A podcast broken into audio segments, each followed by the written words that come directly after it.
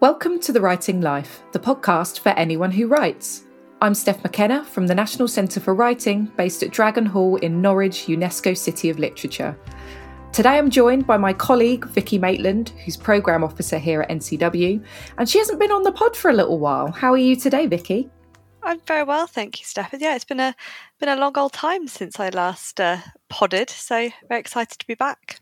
I think the last time the last time you were on the podcast, I wonder if we were even in the midst of lockdown and we were having to do this remotely all the time.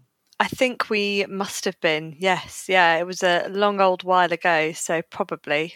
Well, it's lovely to have you back. Um, and before I introduce the main portion of this episode, I wanted to ask you about our online tutored writing courses that we've got coming up in May. And these are developed in partnership with the University of East Anglia, who um, are a very prestigious university based in Norwich, where we are.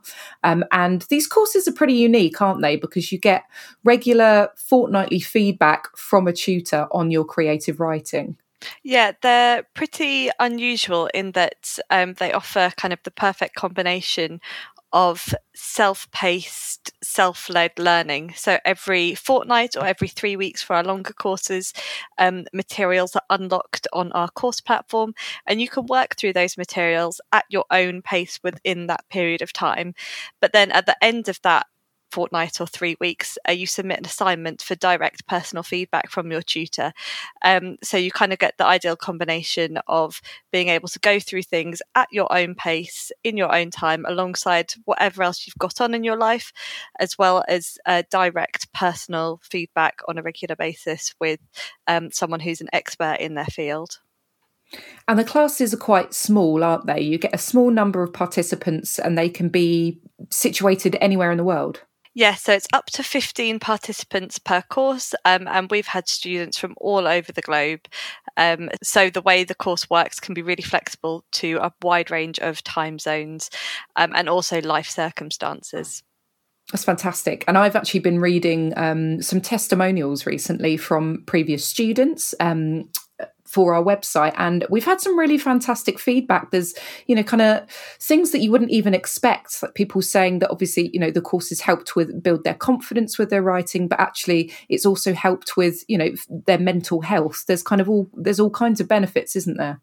Yeah there really is and um, as you say it's not just about kind of the the raw skills and techniques and kind of methodology that's taught on these courses. It is about the holistic approach to writing, the building of confidence, and the gaining of um, a community of like-minded writers at similar stages of their writing journey.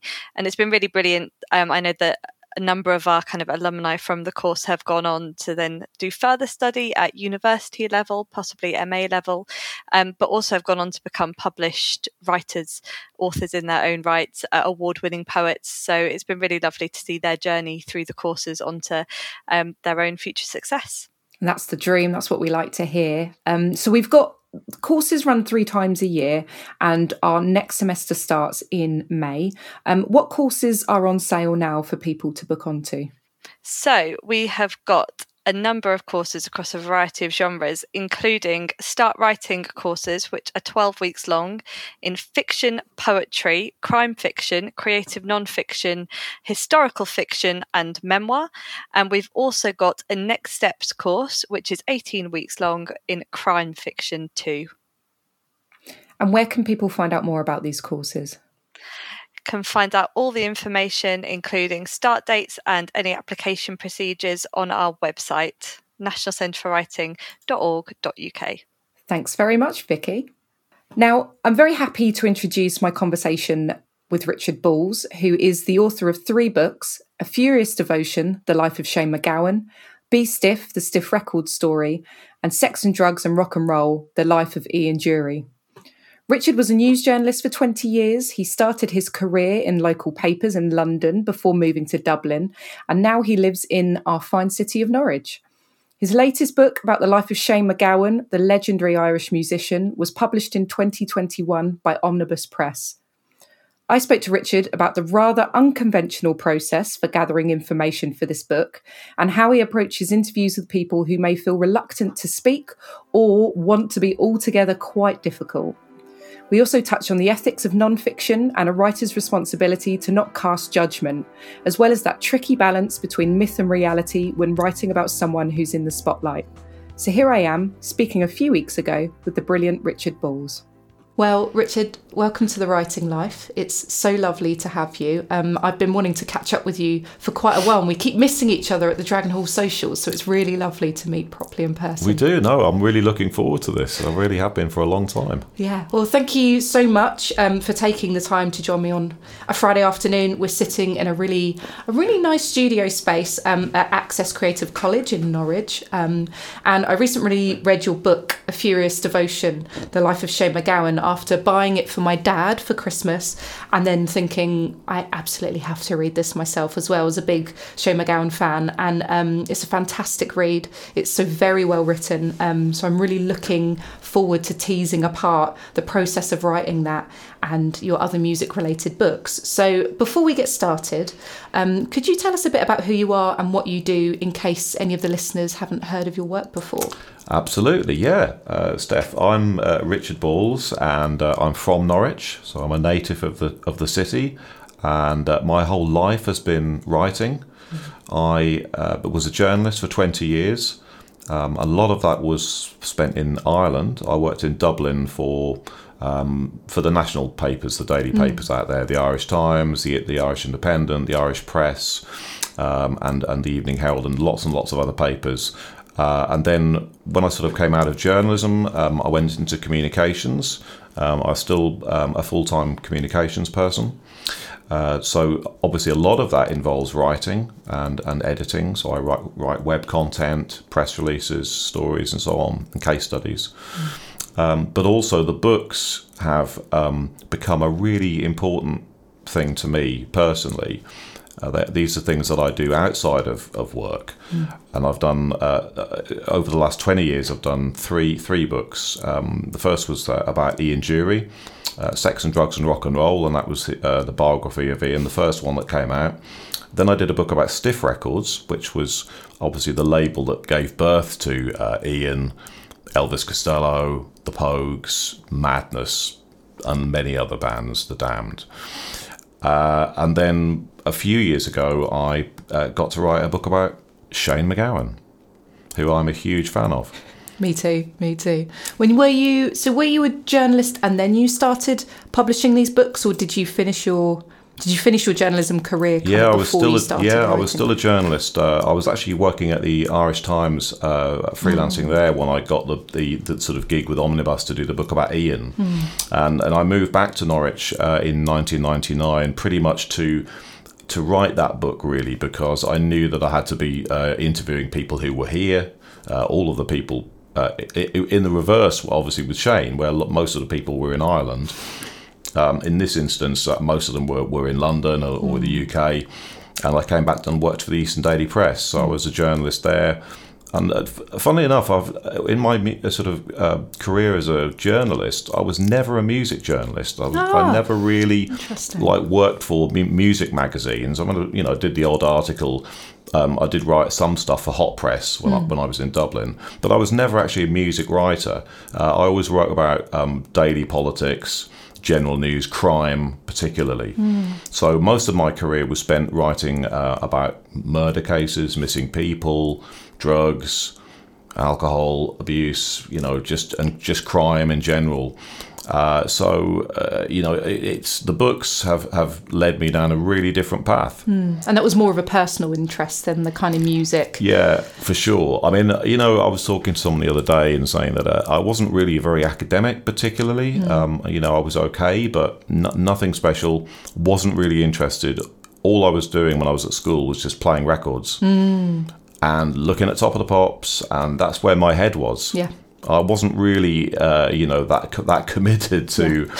uh, to, to, academic uh, things, and I just really got into music. Mm. And I went to my first ever gig uh, in 1981. I went and saw Madness at, at the UEA. And in terms of uh, live music, for me, has been such a big part of my life ever mm. since. Mm. So uh, it's it's something that I'm hugely passionate about. So to get to write about people like Ian and Shane, who you who are just absolute idols to me. Mm. uh, was was a huge privilege. And it goes to show that you don't have to have an academic background to be a great writer and to get a, to write about the things that you're really passionate Hey, about. you know, I, I didn't go to university. I mean, most people now go to university. When I was at school, uh, that was much less of a thing, and only um, much smaller percentages of people went off um, to, to, to higher education. So I pretty much just went from you know City College in Norwich uh, doing A levels, uh, and then going into journalism college for, for a year, and I was straight on a paper. You know, but the, I was I, I think I was still nineteen when I actually started uh, work on a newspaper in London uh, and, and I never looked back, you know. And, and I think I think kind of writing saved me really because I wasn't ever going to to pull up any trees uh, in in, in sort of academic life or, or, or any other fields, but writing, just having that one uh, skill, has um, has actually um, you know kept me going for, for an entire career. So the experience and the skills you've kind of gained as a journalist must have trans must have been really helpful for that sort of that that movement into longer form storytelling. But was there anything that kind of surprised you when you started the process of writing that first book? Was there anything that was kind of like, oh wow, I haven't done this before, or wasn't what I anticipated based on what you've been doing before?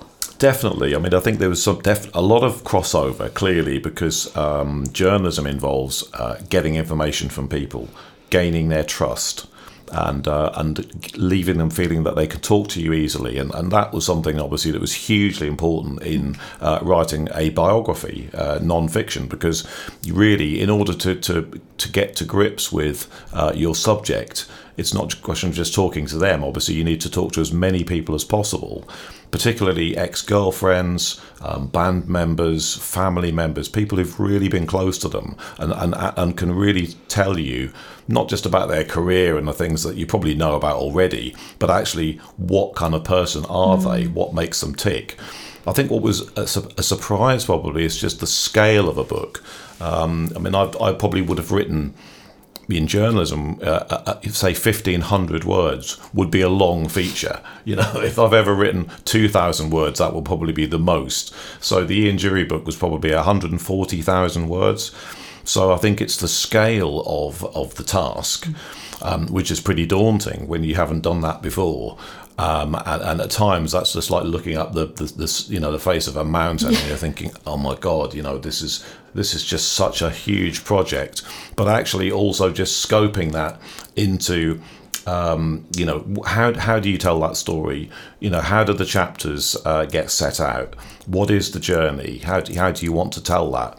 So it's a, it's a, a completely different um, thing to do a completely different skill I mean, does it take a lot of?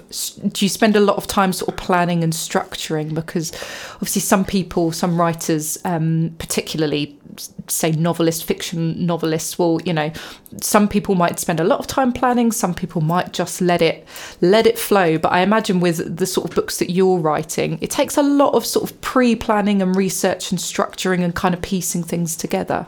Definitely, there's a lot of work uh, in the in the planning stages. Uh, I mean, I like to try to tell the stories chronologically.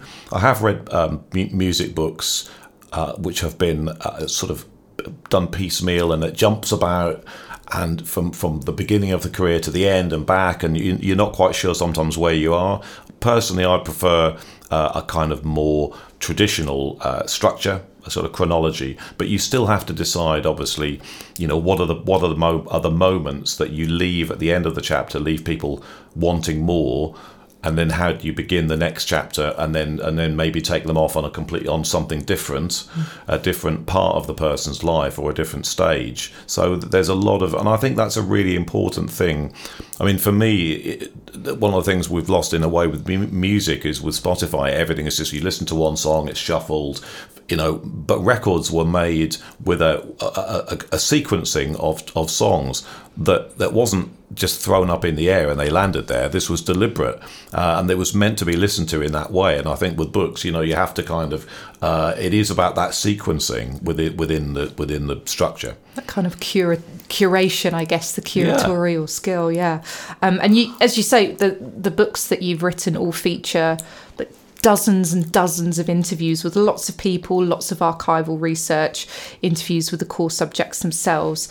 I mean, how do you even begin to organize yourself with that? Do you have a a process for how you arrange your time? Do you start at a particular source first? Is there yeah. a is do you have a, a sort of a routine for that, or have you kind of felt? I mean, I, I work full time. Uh, and I do the books in parallel with a full time job, and that's always been the case. So that, all three of the books I've been working full time when I wrote them. People say to me, "How do you how do you get time to write books and do that?" I don't know the answer to that. I mean, especially the way I do them, which is, I mean, you could make life easy for yourself and interview far fewer people and uh, and do less research and uh, try and get more information out of one person if you think that they've they've got a lot of information. That's really I, I, I never try and make anything easy for myself. I always seem to make it as hard as possible, which is you know it tracking down people. One good thing uh, and a major difference between the Ian Dury book and the Shane one was the Dury one was researched in the late nineties. Mm. Uh, where the internet was a kind of barren place. It was a kind of desert.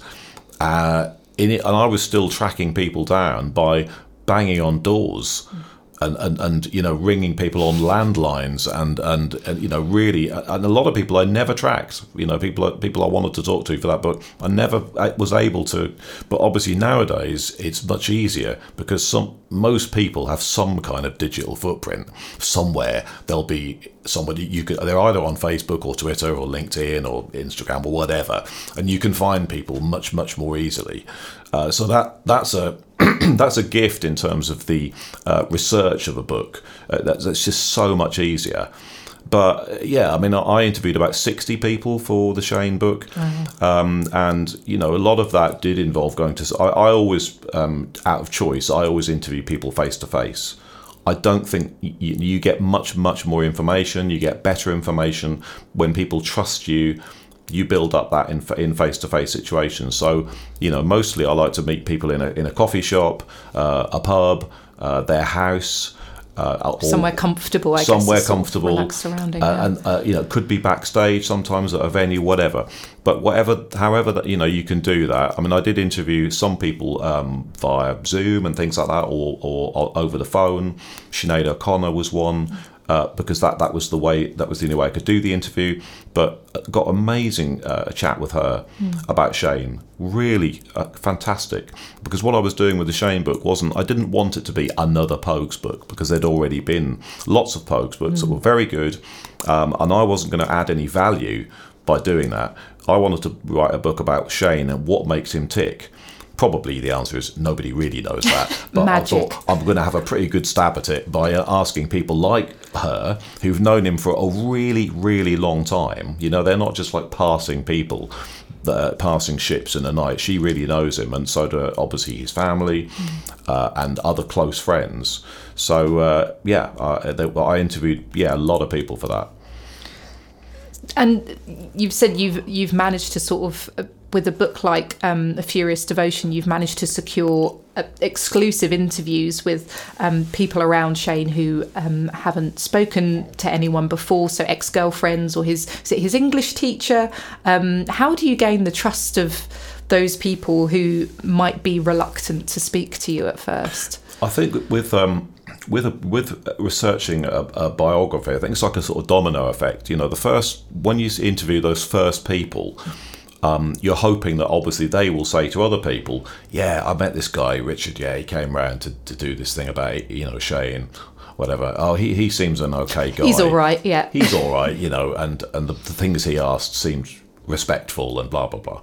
So you know, in that sense, you hope that word of mouth will will will uh, you know help smooth the way for you, and that you can um, you know you can get the get the trust of people uh, as you go along. I mean, with Ian Dury, for example, he had cancer um, mm. right at the beginning, and he was I knew that he was extremely ill, and. Uh, I went to uh, Blackheath Halls for a with it's a bit, of a long story, but I, I, was interviewing somebody from Kilburn and the High Roads, um, Charlie Sinclair, who used to play bass in that band with Ian.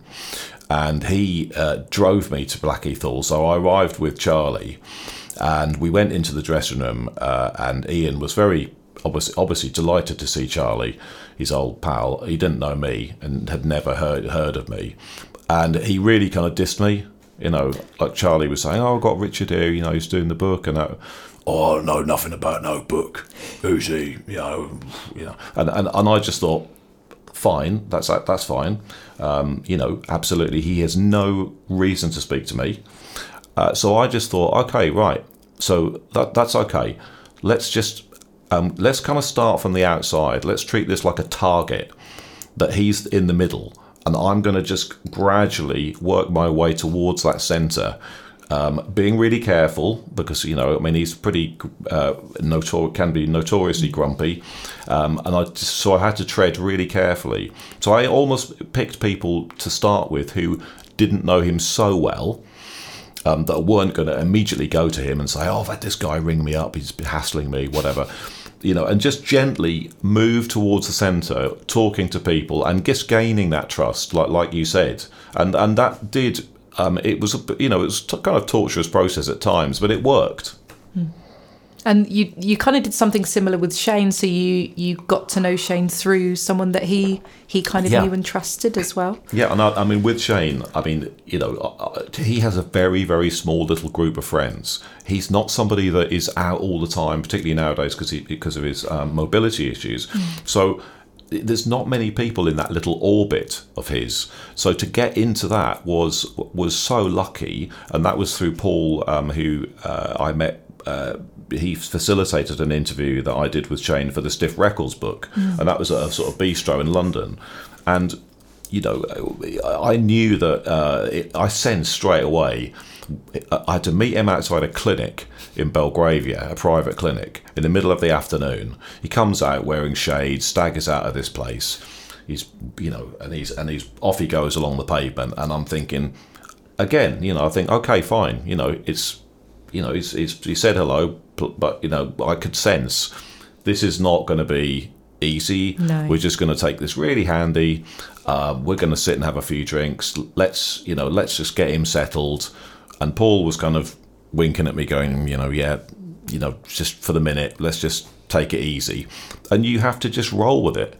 You just have to roll with it and think, okay, we might sit and have drinks for several hours, and maybe then will be the time, uh, you know, to, to speak to him. Um, I mean, during the, the course of that, I mean, he fell asleep on my uh, m- uh, digital recorder on the table. Brilliant. Um, he went off and locked him, managed to lock himself in a toilet uh, in the venue, and we had to go and get the staff to go and get him out. Um, you know, so uh, those, those even in that short window, those things happened. We had a sense of uh, what might be. Yeah, and I kind of thought, you know, he's so interesting. Um, I, I sensed that he, he was somebody who was actually quite different from the way that most people thought he would be, and that just really got you know whetted my appetite for, for for wanting to spend more time around him. So conventional interview techniques were absolutely not going to cut it uh, with this book. And when I was reading it, I I so enjoyed, and I just got such a strong sense of your persistence, but in a very just in a way that made Shane feel very, very comfortable. So, you know, you had one to one conversations with him at home or at the pub or around his family. Um, he doesn't like, he clearly does not like direct questions. Um, and there are subjects that he actually doesn't have any interest talking about. For example, the Pogues. So, you know, a huge part of his life and his career, and he's not interested in talking about it. Um, Nope. so, how how did you adjust your well you've talked a little bit about that you kind of had to adjust your technique to Yeah. make shane feel more comfortable but how did you tease the most kind of crucial moments of his life story from the man himself without making it feel kind of invasive to him I mean, that is a brilliant question. I mean, this this was the nub of it, really. So Paul took me over to Dublin with him, and he just said to me, "Look, you know, we're going to go over. We're going to go into Shane's flat, and, and we're going to, you know, and we we were there for like days at a time." Uh, there were times I went over five times to Ireland during the course of the book, and and it- all of those occasions I was at some point in Shane's flat. Sometimes I actually stayed over and slept on a mattress in a, in a back room of his flat. Um, being around him uh, and, and stuff is not for ev- it's not for everyone. Let let me tell you, um, you know, it's not for the faint-hearted. So it's also not for people who don't have a lot of patience. Now, I don't actually think that I'm a particularly patient person, Really? but actually, if I if I am right and, and I'm not actually very patient, uh, I had to teach myself immense patience. You know, the first time I ever went into his flat, um, and we were there, and he's incredibly generous and very quiet. You know, he's not. I mean, he's known as this hellraiser because that's what the tabloid headlines have told us for for decades that he is. He sits really quietly. He talks quietly. You know, he just goes, "Oh, get yourself a drink there, Richard." You know, uh, you know, he, he, he just wants you to feel at home. Um, but he hates being interviewed. He's always hated being interviewed. So straight away, I'm thinking, why am I writing a book about somebody who hates being interviewed?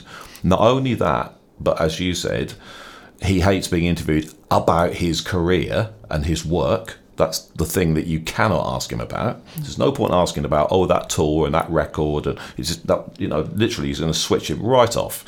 So I'm thinking the first visit I actually was sitting in his and I thought right I'm not even going to try and record anything on this trip. Hmm.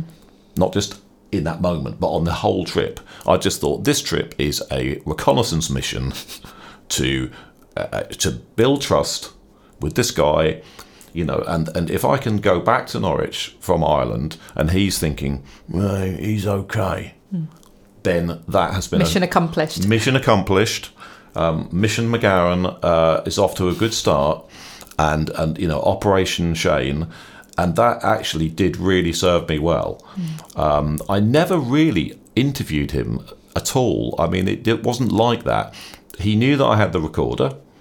Um, we would be sitting in, you know, it, several of us there having having a glass of wine because white wine is Shane's, you know, drink of choice these days. He just sits there with a bottle of wine, sharing it all with us, um, and uh, and and it was really enjoyable. Just uh, he, but he also watches television twenty four hours a day. He, even when he goes to bed, the telly is left on with him facing towards it. Um, and crucially, it's on a blaring volume. So even when he was talking to me, and I actually was recording something, and I was thinking, "Great, great, he's saying so. I'm going to get this on. I'm going. I'm recording a bit here." Even then, I'm thinking, "But will I be able to hear it?" Because first of all, the television is blaring because we've got The Godfather on, or Hang 'Em High, or whatever he was watching, and uh, also he is very difficult to understand, even when he is speaking anyway. So, you know, when you're thinking, oh, this is good, we've got onto this great bit that I want to talk about, about his school or his, you know, his childhood or something, but it's all, and you're thinking, oh my goodness, it's so unintelligible. Yeah, he's not the clearest speaker. No, anyway, and then you get the at the that sort of rattlesnake um, laugh at the at the end of every sentence, punctuating the whole thing. So you know, in terms of interviewing conditions, It's like the loudest safari you've ever. yeah. So you've got blaring television. You've got somebody who's un- who do- who's hard to hear. You've got somebody who hates being interviewed, doesn't want to talk about their work, and most of the times you're ever going to get anything from them will be very late at night or in the middle of the morning. Hmm. And when you mentioned, you know, there are lots of other books about the Pogues out there. So if someone wants to read a book about Mm. the Pogues and that career, um, they certainly can. But this book is very much about Shane, and um, I really got it was those moments like um, talking about his having TV or film on in the background all the time, or all those kind of really private, intimate things about him that I found to be absolutely illuminating and fascinating. And I think you could easily read a book like this without listening, without really knowing the Pogues, and still find it a really, really interesting account of a very unique person. Um, did the sense of kind of what was most important to him, such as his memories of his childhood and sort of his time spent on his grandparents' farm, did that help to? Sh- did that end up changing the way you structured the story? Did it kind of take things in a different direction to what you first anticipated? I think it did really, and I think it sort of um, vindicated my um, feeling at the beginning that it, I shouldn't write a book about the Pogues and the, and, and the music. Um, obviously, the Stiff book was very much about what records came out and when and how they did in the charts and and the, and the whole direction of the company kept changing. But here, this was about him, and I wanted to try to get to the to the to the parts of Shane that other people hadn't ever really got to.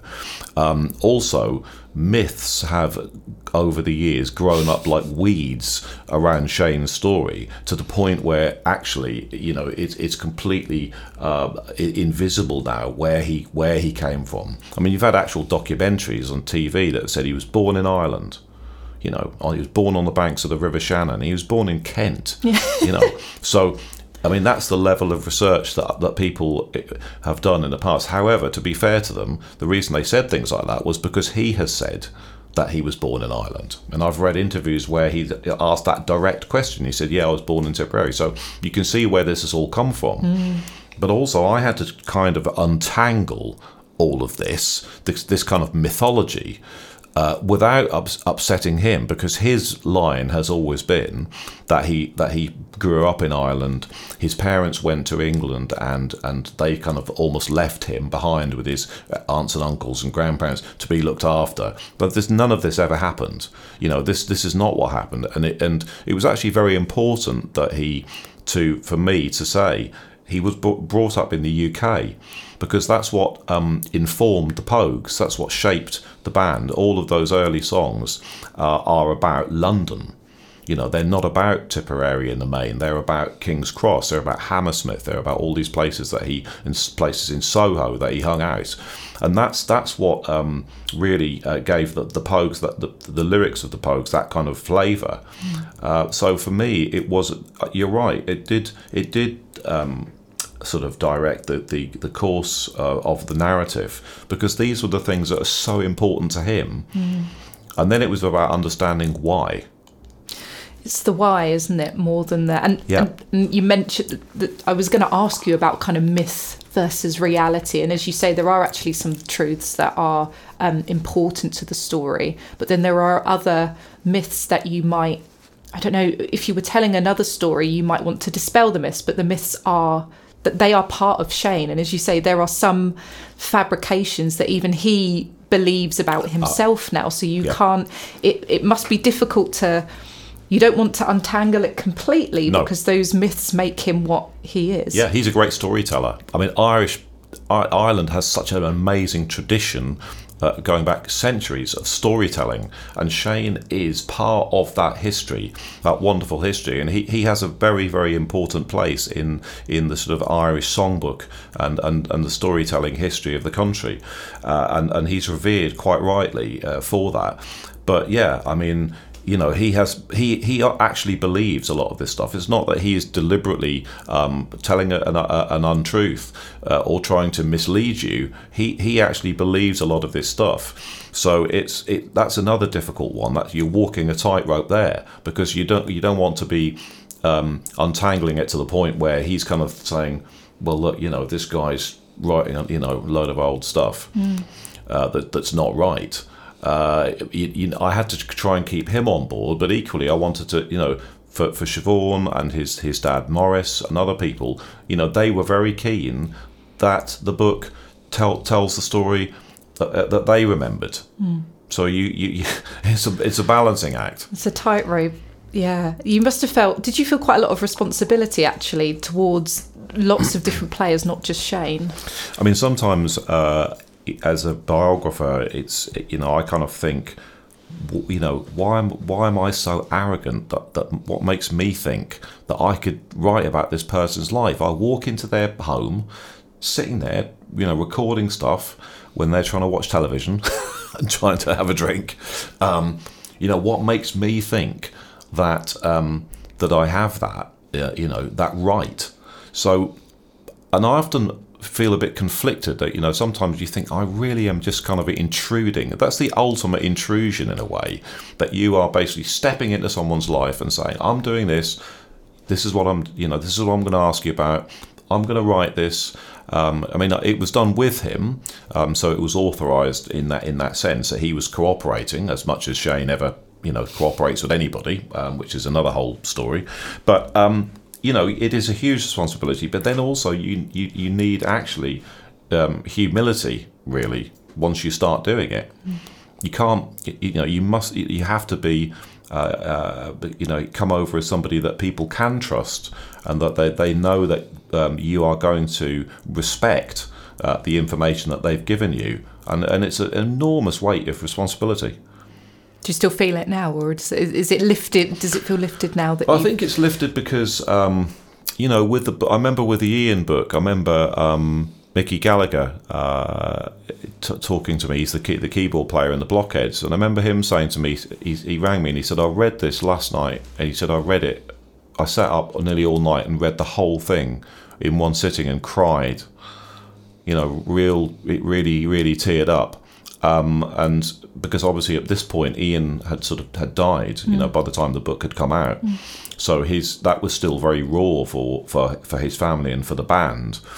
Uh, so that that was pleasing for me in the sense that this was somebody who's very very close to Ian who, and who had actually helped me with that book more than anybody, uh, Mickey.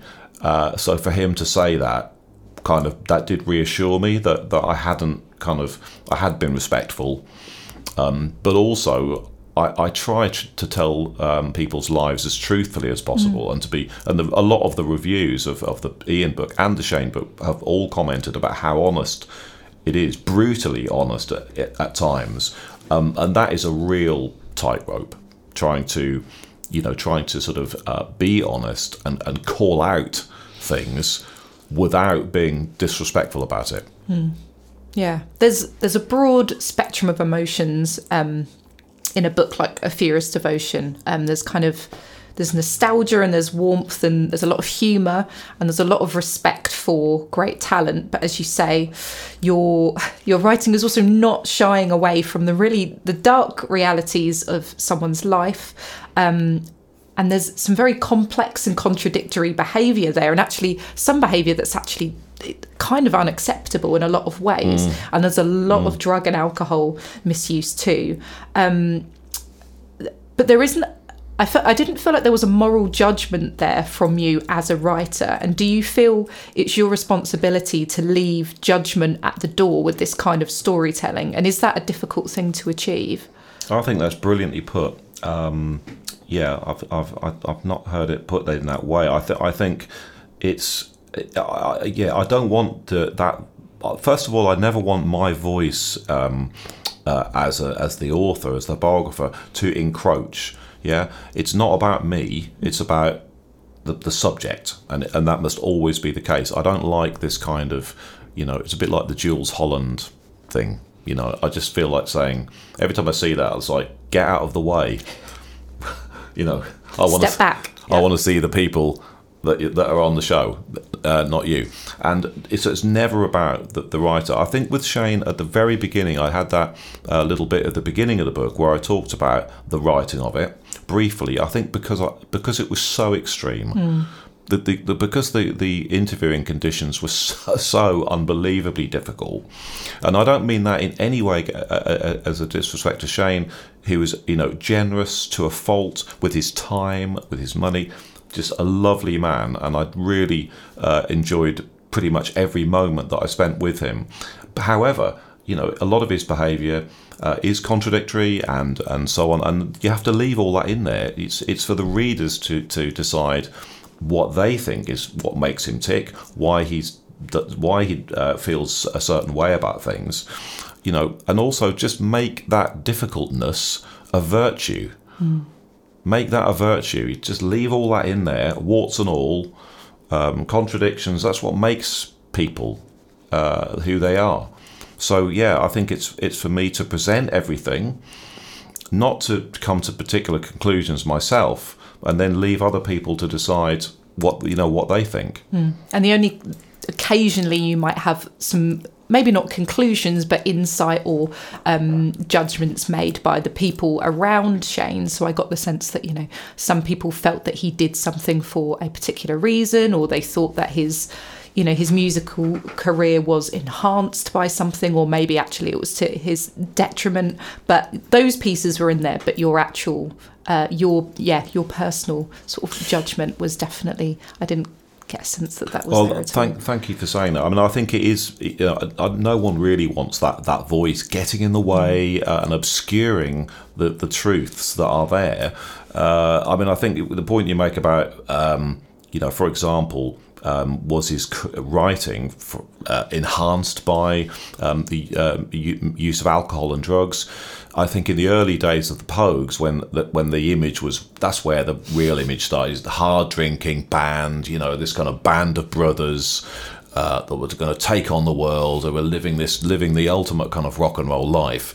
And you know, at that time, Shane was living in a bedsit, literally un- living underneath a pile of bottles and cigarette ends and all the rest of it and paraphernalia. Uh, and on the wall was a was a, a picture of Brendan Behan, you know, who was his, effectively his kind of muse, really. And uh, and he Behan pops up in in songs. Uh, Pogue's songs in the early days. So, I mean, I think there was definitely a sense in Shane that he thought being a hard drinking person was that that was actually enhancing his lyrics and, and his ability to produce these songs. Um, but then again, later you have to sort of look and say, well, now he hasn't recorded any original material or released, I should say, rather than recorded, uh, for for over twenty five years. Um, you know, that's a hell of a hiatus, and you know, you, again, it's for people to draw conclusions as to why, you know, there was, you know, the flame burned very brightly, but it didn't burn for that long. You know, you look at that that that period of writing of early Pogues through to the last albums. Um, that's quite a short little period, but the, you know the, the the flame really did burn bright for that for that time.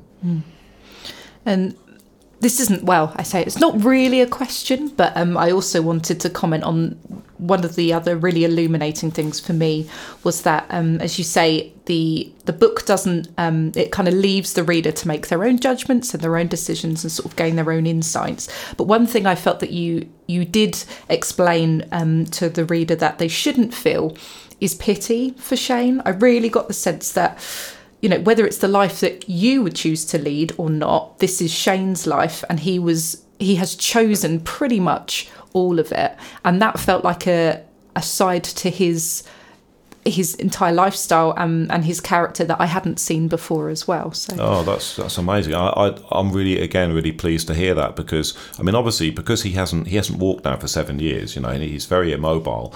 But you're right. I mean, it, it, nobody uh, should feel pity for Shane at all. And Sinead O'Connor was really really clear on this point. You know, he is not to be pitied. He has chosen this life uh, right from you know right from the outset. You know, when he when he got into when he discovered punk, which was a an absolute you know moment in his life when uh, when he was uh, facing a real lack of direction. He'd come out. He'd been in, in, in- treated in Bethlehem Hospital. Uh, had a horrendous must what, what must have been a horrendous time experience in there. Comes out, goes to the show, sees the Sex Pistols, and the rest is history. You know, he just literally just looked up on stage, saw this goofy ginger-haired Irish guy, second generation, exactly same background as Shane, and, and it was a real kind of like Damascene moment, you know. So, um, you know, that, that, that, that that's he has chosen the life that that, that he's lived, and uh, lots of things have happened along the way. Uh, tragically, uh, lot, lots of people have have died along the way. Um, some of them uh, in Shane's uh, flat, uh, very young people in their twenties, you know, and, and I really didn't try to shy away from any of that um, in the book. I, I wanted that to be in there um, because you know these are the consequences of um, of of that kind of lifestyle sometimes, and yeah, he's, he's not to be pitied at all, and he's not looking for it. And this book took a long time. I'm sure all of your books actually have taken a long time to research and write, years rather than months. Um, and sometimes, especially when you're interviewing or dealing with a tricky a tricky customer, um, things don't don't go to plan. They don't go well. Um, and I imagine there were moments when Shane made it pretty clear that he wasn't in the mood or not in the interested. You know, not today's not the day. Did you ever feel like things were sort of stalling or not getting anywhere? Did you ever get feel a sense of kind of why on earth am I even doing this? How did you persevere? I mean, you know, like uh, when I when I when I think about it, like, I look back and think, yeah, I was sort of lying on a on a on a mattress, um, uh, in in in the back of Shane's flat in Dublin, and you kind of wake up, and it's like that thing. Every time you wake up, it's like you think, oh, for a second you think, where am I? You know, looking around, you think, oh yeah, I'm in Shane MacGowan's flat, uh, and then you sort of like I was pad, pad along the, the corridor, and he's I can see his top of his head. He's still in the armchair. You know, this is like you know in the morning, ten o'clock in the morning or something, and he's still there. Hasn't gone to bed. Probably the telly's still on, and he's still got his gl- glass of wine there. He's incredible. You know that, that he, uh, uh, Steve Lillywhite, the, uh, the, the producer of, uh, of of a couple of the Pogues albums, he produced Fairy Tale New York, famously that um, where Shane sang with his wife, uh, Kirsty MacColl. Um, he said that um, the only two people that he's worked with who he would describe as true bohemians were Shane MacGowan and Keith Richards. Um, you know, and, and he's worked with a lot of people. You know, time means absolutely nothing to Shane. He doesn't. It's not a thing. Um, that, and that's where I was fortunate because the only way really to get information is, is to be around him for so long. If you try to arrange, this is what journalists have ha- had over the years, they'll try and arrange to meet Shane somewhere. Hopeless. Absolutely hopeless. You know, Just doesn't show up. no, it doesn't show, and it, for hours and hours, or, or may not show at all. Um, and you know, someone else who was doing a documentary described it as being like wildlife photography. You know, it's like trying to track a snow leopard and sitting in the freezing cold for days and days and nothing, and then all of a sudden you get a, f- a few seconds of footage and it's gone again. That's it. It's like that with Shane. You know, it's like nature filming nature uh, in the raw, and you you've just got to roll with it. And uh, uh, there were times, definitely, when I thought, "What a waste of time this is." We've been sitting here for days. I haven't recorded anything. You know, I, he, he's obviously not interested. And there were other times when I think I wrote about it in the beginning of the book, saying uh, I can't remember even what we were discussing, but he got really annoyed. Um, and I think I asked us if I could turn the television down, which is like, you know, well, that you do not ask Shane to turn it. But I just thought, I've had enough of this now. It's three in the morning. I um, I have to get something because I was on a timer. You know, that the the meter was running for me because I live in Norwich and I was sitting in his flat in Dublin. I couldn't be there forever. I had to get back and do a job. So uh, you know, so in the one sense, although I had to roll with it as much as possible with him and take his um, irascibility and just and just just brush it off. Equally, the meter was running for me. I had to get something.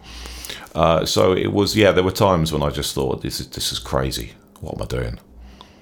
How did you keep going? Just, but those bit, it was those moments of kind of, I don't want to say those moments of magic, but I guess when he finally did, you know, I open up a little bit more. Yeah, I, supp- I you- suppose the thing was that I knew ultimately that I was in a really, really privileged position. You know, I was writing a a book about Shane MacGowan with his cooperation, mhm, kind of, uh, and the, and the full cooperation of, of his, of his sister uh, and his dad.